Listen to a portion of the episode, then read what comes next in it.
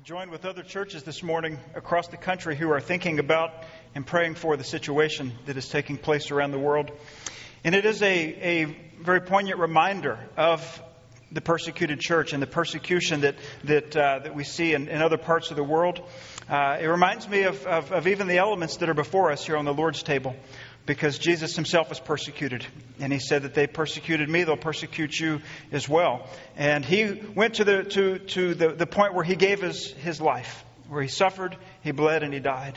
And we know that many times as followers, we, we, we also will find that there is opposition to us. And it could come at different levels. It can come in different different ways. As we see it overseas there on these videos, it certainly has been a, uh, uh, to the point of where, where one gives uh, his or her life for the sake of the gospel. At other times, it, it could be mockery. It could be, it could be uh, people opposing us. And uh, we, we see that even in our own lives. You can probably look back to a time where, where someone has, uh, has ridiculed you or mocked you for your faith in Jesus Christ or come against you for your standards or your values that are based upon Scripture. That's the day in which we live. And it's a time in, uh, for us to, to collectively as a church family consider that, to look to the Lord for strength and for grace and for the, uh, the, the ability to, to, to continue on. But we do so in light of knowing that we serve a Savior who himself suffered. We, uh, this, this morning, continue, continue in a series that we started a couple of weeks ago called Connecting Sunday to Monday, uh, looking at the fact that so, sometimes we can live a disconnected life where our Sunday morning faith doesn't carry over into Monday morning, into the work week or to the school week. And so we, we realize that we have not been called to live compartmentalized lives, but that with Jesus Christ being our Lord, He is the Lord over all of it, and that, that He can be served and He can be honored and glorified through every part of our life. Not just in church, but also in the home, in our marriages, in our families, in our neighborhoods, in the workplace. Wherever we go, we take the gospel of Jesus Christ with us. And so we are uh, looking at the fact that we don't have to have that disconnect. In fact, we looked a couple of weeks ago to see that God Himself is a worker, that He is an innovator in the sense that He created this world, this universe. And we see His handiwork on display as we look at the world. And we, we notice, secondly, that, that He uh, has created us in, in His image. The imago Dei, that we as humans were created uh, very uniquely with special responsibilities to care for His creation, but also given the opportunity to be innovators and to be uh, people who are productive and have special responsibility. And so, so flowing out of our, of our design comes the, the, uh, the ability and the call to work, to, to live lives that are productive and that thrive. And so we we, looked at that out of Genesis 1 and 2. Last week we, we continued that theme by seeing that all that we do, we do as unto the Lord. That He is the, the one who receives our, our praise this morning as we sing, but we also realize that as we continue this week, He receives what we produce. He, he receives the way that we live our daily lives. And we, we, we don't want there to be a disconnect. We don't want Him just to be glorified here through us. We also want Him to be glorified through us out there, uh, wherever it is that we will be going in this coming week. And so that's been the theme of connecting Sunday to Monday, just encouraging us to have a, a, a, a perspective and a, and, a, and a thought that that our faith carries on day by day in whatever arena of life that we, that we find ourselves in. And I know that as we think about this idea of worship being a, uh, that work is a form of worship in the sense that he receives all that, that, uh, that, that, we, that we are about, that that can sometimes be, be a challenge for us. We can, you, know, you probably think in your mind, well, Pastor, that sounds really good, but if you only knew what was facing me tomorrow, if you only knew the stresses in my job, if you only knew what I was going to have to put up with tomorrow in the classroom or in the home or wherever it is that that the Lord takes you this week, you could say it, it's a challenge. And so I want to address that this morning. I want us to think about, about the challenges in life. And I've, I've, under the theme of work, I'm calling it workplace challenges. But as we've said each of these three weeks, we realize that the, that the application uh, flows wherever we have responsibility and opportunity. And so you can fill in the blank on where that is if, if you're not in the workforce that like, like we, would, uh, we would typically say. Maybe you're a student, maybe you have retired, but yet these principles apply to all of us as believers because we don't want to have that disconnect between our faith and the rest of life.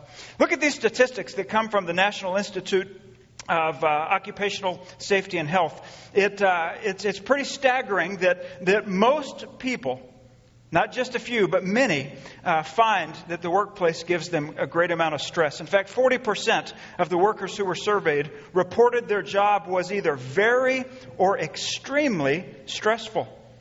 25% of those surveyed view their jobs as the number one stressor in their lives. So think about that. In the American workforce, a fourth of the people that you, are, you will interact with either as a, as a customer or as a, as, a, as a coworker and colleague, you will see that one out of four, they view their work as the number one stress in their life. 26% of those who were surveyed said that they were often or very burned out or stressed by their work. So again, you see that, that as, we, as we interact with people, knowing that information, and maybe you this morning come and you say, I, I resonate with those statistics. I feel that. I see that. It's, it's, it's something that's true in my life as I, as I think about my work week. You may connect with that. And you may wonder, well, how do we take the idea of, of, of worship uh, of, of, work being a form of worship? How do we take the idea of, of doing everything unto the Lord when we have jobs that produce this kind of stress and this kind of challenge in our daily lives. That's what I want us to think about this morning. I don't know that we'll cover it from every possible angle, obviously, but hopefully we can address it in a manner from Scripture that will be an encouragement to you and will give all of us some, some, uh, some, uh, uh, some guidance and direction as we think about applying these principles. Throughout the series, we've looked at a number of different principles. I'm going to give you three uh, this morning. And the first one is this the original design of work was corrupted by sin. We looked at Genesis 1 and 2 and saw where, where work was given to man and woman before they fell into sin. So work is not a result of the sin, but it has been impacted by the fall. By, by the fall into sin. In fact, uh, if you want to turn with me to Genesis chapter 3, and we'll look at a couple of verses. Already, uh, having looked at the uh, context there of chapters 1 and 2 over the last couple of weeks, we see now that when sin enters the world, that work and our labor uh, dramatically changes from the design that God originally had in mind. Genesis 3, beginning in verse 17. The Lord says, And to Adam he said, Because you have listened to the voice of your wife and have eaten of the tree of which I commanded you, you shall not eat of it. Cursed is the ground because of you. In pain you shall eat of it all the days of your life. Thorns and thistles it shall bring forth for you. And you shall eat the plants of the field. By the sweat of your face you shall eat bread, till you return to the ground, for out of it you were taken. For you are dust, and to dust you shall return. So here we have the, the moments following the disobedience of Adam and Eve.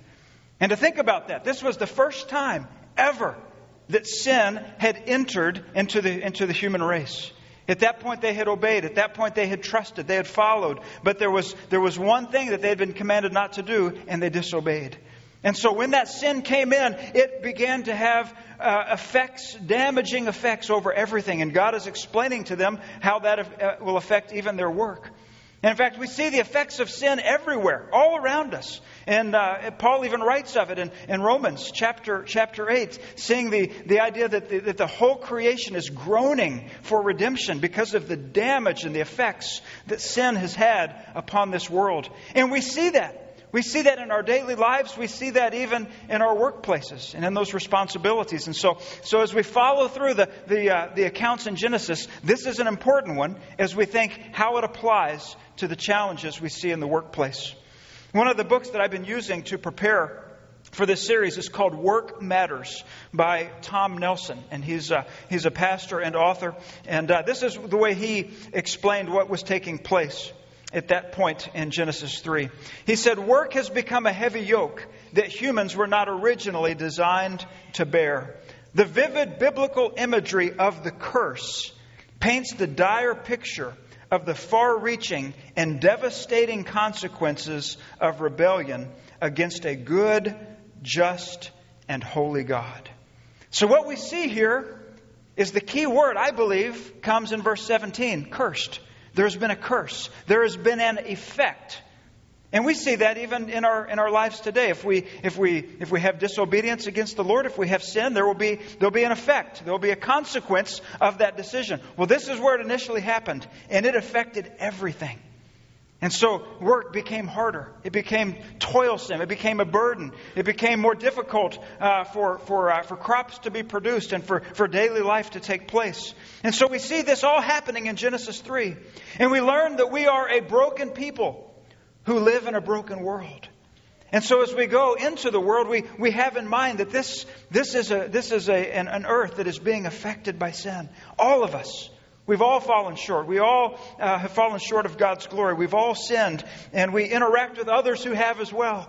And our, our, our, our systems, our processes, everything that we, that we are a part of has been affected by the fall. So it helps us to have an understanding of how God initially designed work. It helps us to see that, that our work can be something that we give to the Lord as a form of worship. Whether we're, whether we're singing and praying or whether we're serving and, and working, that it's all done for His glory. These things help us with a perspective to put our eyes above the way that, that work is typically viewed by this world. However, we also have to be real honest and say work is difficult and we have challenges too, even as believers. There are things in the workplace that cause stress and anxiety. How do we deal with that? How do we approach those, those seasons? And the first one, I think, is to realize that, that, uh, that, we, that we are dealing with a system in a, in a world that has been marred by sin. That leads us to the second principle, and that is that our jobs today are impacted by many difficulties. It's the result of principle one. We see it. We see it in our, in our, in our, in our daily work, in our daily lives, that, uh, that, that, God's design uh, of work has been corrupted and that our work is, is, is very difficult. And you can, you, can, you can fill in the blank on what difficulties you have in your everyday life. Again, whether you're a student or whether you have responsibilities in the home or outside the home, we all have responsibilities. Uh, in the workplace as well, there may be, maybe things that, that, that, that are uh, tremendously difficult. Sometimes it's the people, right? Not us, right? But the people that we work with, right? Or the people that we serve. Uh, maybe it's customers, or maybe it's colleagues, or maybe it's a boss. Difficult people can, can make a job very difficult. Sometimes it's unclear expectations that have not, that, that, that have, that have not been given uh, to the role that we're to, to perform. Sometimes it's a lack of appreciation or maybe it's unrealistic deadlines. Sometimes you may be in an industry where the workforce has been reduced and there's, there's greater uh, need for you to produce or for your colleagues, and so you, you feel the, the strain of trying to get so much done and with, uh, with, with less resources. Sometimes it's, it's, it's conflict and competition right there in the, in, the, in the workplace as well that leads to anxiety. You could fill in the blank of what it is. It could be economic, it could be the expectations. There's a lot of things that can weigh heavy on one's heart when it comes to work. But, but, but, but we would all agree that there are definitely challenges that, uh, that we face. And part of that is as a result of what we see coming out of Genesis chapter 3. Sometimes we do jobs that are less than desirable. Uh, what was it we talked about last week? The guy that, uh, that, uh, that had the job of cleaning the porta potties. Do you remember that? Uh, no one caught me after the service asking where they could sign up for that job. So, uh, so I realize that may not be the most desirable job, right? Uh, maybe you've had some jobs. Maybe you're currently in a job that's not as desirable. Uh, I've had different ones during the years. Uh, over the years, I remember some of my first jobs were were on uh, were on a farm in in uh, eastern Kentucky. After that, I got into college and I, I, I, ended up getting an indoor job, but it happened to be at a fast food restaurant. Had all kinds of responsibilities, being the low man on the totem pole there in a in a McDonald's restaurant, and had had customers to try to service and, and, uh, and uh, supervisors that had expectations.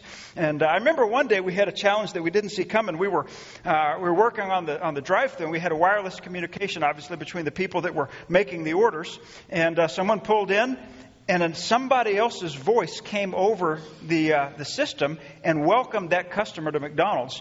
And we're all looking around like, where did that come from? And the person didn't know the difference, placed the order and ordered a, I don't know, a Big Mac and order fries. And then all of a sudden that voice came back in again and said, okay, we got your order. You want 15 Big Macs and, and 15 large orders of fries. And, and we're all looking around like, where's this voice coming from? Well, come to find out, these, these guys back in the lumber yard that were on the other side of the parking lot, they had, they had, they'd gotten our frequency and they'd been listening in and they decided they'd push their button and there was, was stronger equipment. So they were talking to the customers and they, they, they were creating all kinds of difficulty when someone would pull right around and look at us and think that we were the ones that just had this conversation with them. And, and, and you should have seen the look on their face when we said, oh no, that wasn't us talking to you. And people in the car looking at it like, right, that wasn't you talking. So uh, you may have had a job like that, where it was not what you would have dreamed of, it wasn't the most desirable job, but it was a job. and you wanted to, you wanted to, uh, to be thankful for the opportunity to work. Maybe, maybe as you look at this week, there is difficulty that's facing you. And maybe you wonder where the significance is. I want us to, to, think about some words that Solomon wrote in the book of Ecclesiastes. If you want to look at Ecclesiastes 2, we'll look at, at some verses in chapters 2 and 3. Uh, Solomon was struggling with the significance of his work. He was, he was, he was feeling the effects of, of, the, of the toil that was, that was taking place in his daily life. And he had some questions about, about the value of it. We see that in chapter 2. And then in chapter 3, we're going to see that he also sees the value of work. So he's, he's conflicted in a, in, a, in a similar way that we might be conflicted about our jobs. So let's listen to what he has to say. Ecclesiastes 2, verse 17. He says this So I hated life, because what is done under the sun was grievous to me, for all is vanity and a striving after the wind. I hated all my toil in which I toil under the sun seeing that I must leave it to the man who will come after me. Do you hear what he's saying? He's really questioning the value of all this hard work, this labor of, uh, of his life. Verse 22 What has a man from all the toil and striving of heart with which he toils beneath the sun? He asks the question What has the man? Verse 23 For all his days are full of sorrow, and his work is a vexation or a displeasure. Even in the night, his heart does not rest. Those words sound like they could have been written today. This idea that, that even at night, the heart had no peace, could not rest. Do you relate to that? That phrase really jumped out at me. The end of verse 22 there. Even in the night, his heart does not rest. Clearly, Solomon is disillusioned with work. He's struggling to see the significance of all the labor. He's staying up even at night, having trouble resting because of his anxious thoughts about his work. Can you relate to Solomon? Can you relate to the statistics we looked at earlier? Do you find yourself in one of those categories at times? Well, as I said, Solomon was conflicted because he also could see a brighter side. Let's look over at chapter 3. In verse 12, he says, I perceived that there is nothing better for them than to be joyful and to do good as long as they live. A little different tone here. He's, he's connecting joy and doing good. Then, verse 13, also that everyone should eat and drink and take pleasure in all his toil. This is God's gift to man. So, what do we take away from this? I, I think we just see the perspective that, that Solomon recognizes that there are struggles, there are challenges, there are questions, but that there are opportunities. And that there's a, there's a, a call there to do good and to, to have pleasure, even in the toil. I, I believe it just, it just shows us that, that Genesis 1, 2, and 3 are right there. That we have the gift, we have the gift of work. We have the idea of, of, of serving and worshiping uh, through work. But that we also see that the curse affects our work, that the curse affects our daily lives that that curse of sin affects relationships. It affects obligations and responsibilities. And so on this earth, we're going to continue to have that challenge. But that's the beautiful picture of what Jesus Christ has done because he has come to redeem. And he has come to redeem every part of life. And there can be those seasons where we see, even in the workplace, he is bringing about clarity even in the workplace, He's showing us opportunity. He's allowing us to have a perspective that's very different than what the world has. And there can be steps of victory in that. Doesn't mean it's perfect. Doesn't mean that we've seen the completion of our redemption, but we can have an understanding that is helpful. The difficulties of our work come in many forms. Here's one that, that is one that, that's, uh, that's really risen in the last generation. Listen to what author Jeff Van Duzer says. He wrote a book called Why Business Matters to God. And listen to what he says, see if you relate. With the confluence of global competition and enhanced technology, work in our culture is increasingly a 24 7 phenomenon. We are wired and connected. We are always on. We are working longer hours at a faster pace. Since the end of World War II, the average American has added almost an additional month of work. He claims an extra 150 or 160 hours per year to, uh, to his or her work year. Can you relate to that? Are you ever really able to get away? Those, those phones, those smartphones, right, right there, you hear it buzz. You know that someone just sent you a text. You get the, you get the, you get the notification you've got a new, new uh, uh, message in the inbox. You get called. You have voicemail. It just seems like it's very hard to get away from that work, doesn't it? And that just creates uh, a, a, a, greater uh, uh, difficulty for us in trying to handle and process all that's taking place. In fact, there was even a word that was coined in this last generation to describe the person who is addicted to work. I'm sure. Have you heard that word? Do you know what it is? A workaholic. That's right. It's just more and more, just this appetite to, to work more and to work more and to do more and perform better. That this is part of the culture that we, that we live in, that we have to, to, to be able to face and to handle as believers. We don't want work to become an idol. We say that we want to, to see that, that work allows us to, that we can, we can worship through our work, but we don't want to worship our work, right? We have to keep things uh, in perspective. Maybe today you come and you feel deeply disillusioned about your work. Maybe it, it, it, it, causes great anxiety and stress. Or maybe you're in a season of, of transition. Maybe there's a, a, a, time where you've experienced layoffs or unemployment. Maybe even right now you're working through uh, some, some very, very uh, difficult circumstances. And I, I, I want to, to, to, to share a word of encouragement with you that you would know that your work matters to God, that your life matters to God, that your existence He cares about.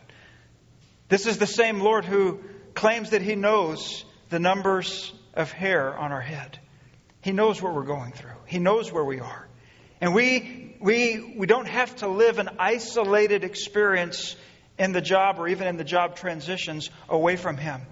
That's at the very moment that we need Him the most. And to know that He cares and that He will come alongside and assist and comfort and guide and provide for us. So there is good news for us that we can have a sense of hope that the Lord is with us. Another point that I want to make is that workplace challenges they can provide opportunities for growth in Christ. Um, we may not always see it that way, but, but if we look back in our spiritual lives, we, we can probably see that the times that we grew the most, that we had greater spiritual maturity or we learned more about, about Christ and, and Him at work in us, was probably in a season that was difficult. It was probably a hard time. And in fact, it might have even been a difficult time at work in which we were growing and we were being molded and shaped and transformed into the image of our Savior. So sometimes we have to remember that those, that those challenges are opportunities for growth. Now, I had a guy catch me after the first service, and he said, I hear what you're saying, Pastor, and I want you to know I've had an awful lot of opportunities over the years. And, uh, and you, may, you may be able to resonate with that and say, Yeah, it's daily for me. I have another opportunity to try to grow in Christ. But that's the difference that we can bring is a perspective and an attitude to these challenges. There may be discontent. There may be times where God does allow us to leave one job and go to another. That certainly is, uh, happens. But we don't want our identity or our worth to be defined by our job. We don't want our identity or our worth to be defined by the responsibilities that we have in life. Our identity and worth comes and flows right out of our relationship with Jesus Christ. He is our identity. He is the one that is at the forefront of, of who we are. And as a Christian, that is, that is where I, our identity begins.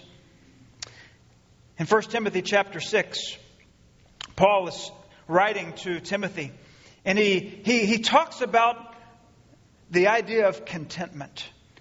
And I think, how often do we as believers need to, to rest with the, with the, with the understanding of contentment. That's not modeled for us in this world. I don't know if the world as a, as a, as a people, if, if, if, they are ever content. There's always a desire for more, always a desire for, for something better or faster. There's always this insatiable appetite. And yet, Paul says in, in uh, 1 Timothy 6, verse 6, but godliness with contentment is great gain. Would you agree with that? to have that kind of contentment that, that because otherwise we're controlled by that, by that appetite. We're controlled by that desire. But to be able to couple the godliness with contentment being great gain. And so I think even in a, in a difficult job, because I, I think if we were to be real honest, there is no perfect job. Every job is going to have issues and challenges. Every job is going to provide opportunities, right, for, for, for, for uh, spiritual growth. But I think if we're honest, there's, there's nothing that's perfect. And so there are seasons where we just have to, to, to realize that our contentment needs to come out of Christ. Our identity needs to come out of who we are in Christ. And to not allow the world to define us by what we do. Tom Nelson, the author of Work Matters, who I quoted earlier, said it this way he said, Consider your workplace challenges not as obstacles in your life, but as opportunities to grow in greater Christlikeness. Now, I know those, those words may be simple to read. It's a, it's a different story to try to put them into to practice. But I think that they're helpful as we go through seasons, particularly as we're able to look back and see how God worked, how He shaped us and refined us, even in a season of difficulty. Few ideas that I want to close with, and then we're going to, we're going to move into uh, the time of receiving the Lord's Supper together. There's a book called Monday Morning Atheist by Doug Spada. Do you like that title, Monday Morning Atheist? You know what he's trying to say? That uh, you know we can be worshipers and followers of God on Sunday, but do we do we, we keep that with us when we go into uh, to Monday? He has some some uh, some very specific uh, uh, ways to apply these thoughts that I wanted to share with you that might help a perspective be formed in our minds as we look at challenges in the workplace. Here's, here's, a, here's a small list of, of what he said. In fact, in his book, he said pick two of these, but I think they're, I think they're very valuable. He said, one, look at your coworkers or your customers and pick three of them that you can pray for each day. Pray for them by name. Look for ways that you can be a blessing to them. Secondly, he says, begin your day with God. And I think that's so crucial that even before we leave the house or before we walk into the, the, the, the, office or the place of employment, that we would spend some time with the Lord, asking Him to prepare us for the day, to, to, to, to strengthen us, to give us wisdom, to help us to, to, to, to be His representative to this place today and to, to, to, to really grow uh, in our daily walk. Third one is to commit to a higher standard. Now, this is something we talked about last week that, that, we, that we look at the, at the work that we've been given and to do it with excellence. To, to be known for being a hard worker and one who does the jobs with excellence. Fourth, he said to cut out complaints. Now, could that one apply to your workplace? How, how, do, how do complaints sometimes happen? You know, one person begins to grumble a little bit and it gets very, uh, uh, it's, it's almost like it's, it's contagious, right? And so he says, make it a priority to say, I'm not going to complain. I'm not going to grumble. I'm not going to be bitter. And so that mindset helps us even as we go into uh, to a time that's hard. And it also sets an example for others. He says to cultivate gratitude. I think he means just to find something that we can give thanks for. Maybe even the fact that we have a job and have that opportunity. And then uh, the final one that he says is be slow to anger. Now, could anybody put that one into practice in their workplace? Be slow to anger. Uh, that, that's a good, good word for us to, to, to maintain the, the fruit of the Spirit and to, to, to not, be, uh, not be quick uh, to anger. So hopefully those will be some ideas that will, that will assist.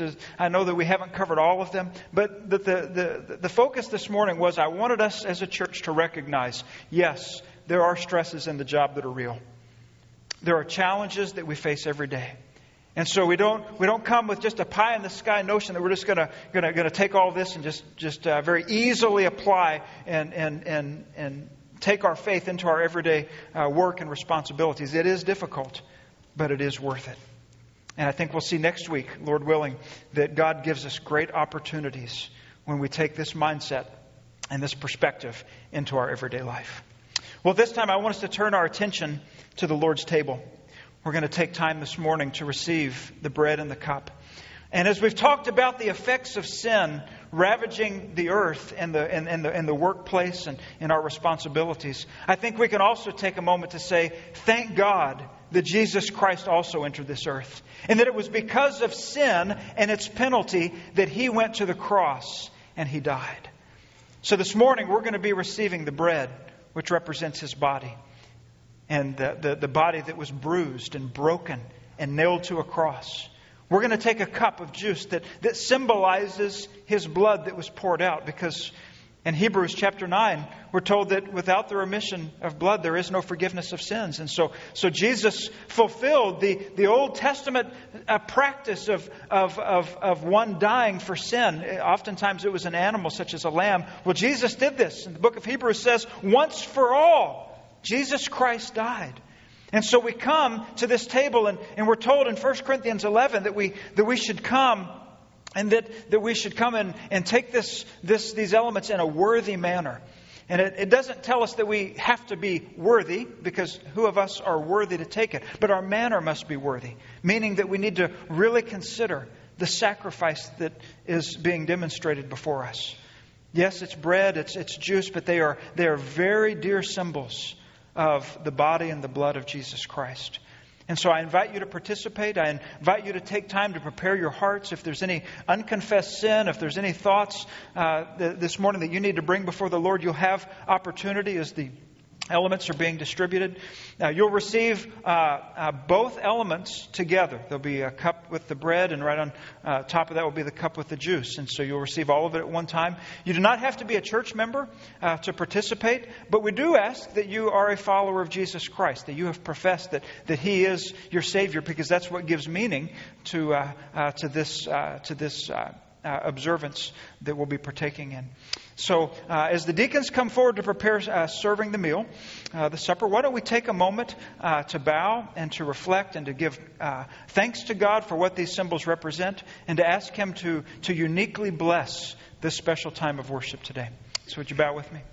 Heavenly Father, we give you thanks for the opportunity that we have had to worship you today. We thank you that we can come now and remember your life, your holy life that was lived for us, that we remember your suffering, even your death. And so as we receive the, the Lord's Supper today, we pray that you will bless these elements, that they will be reminders to us of your faithfulness and your provision. May they be an encouragement to our faith as we remember that you loved your church enough that you would lay down your life. And we thank you that it is through your life and death and resurrection that we have hope, that we have forgiveness, and that we can look forward to an eternity with you. So, as a church family now, we thank you for the reminder of your love for us as we take these elements. But we also pray that as we receive these as a church family, that they be a reminder of the support and the love that we have one for another. And so may you bless us as a church, as a people, while we reflect upon the greatest gift that was given. May we be able to come before you now, confessing any unconfessed sin, and coming with a seriousness of mind and heart as we partake of these elements. For it's in Jesus' name that we pray. And all of God's people said, Amen.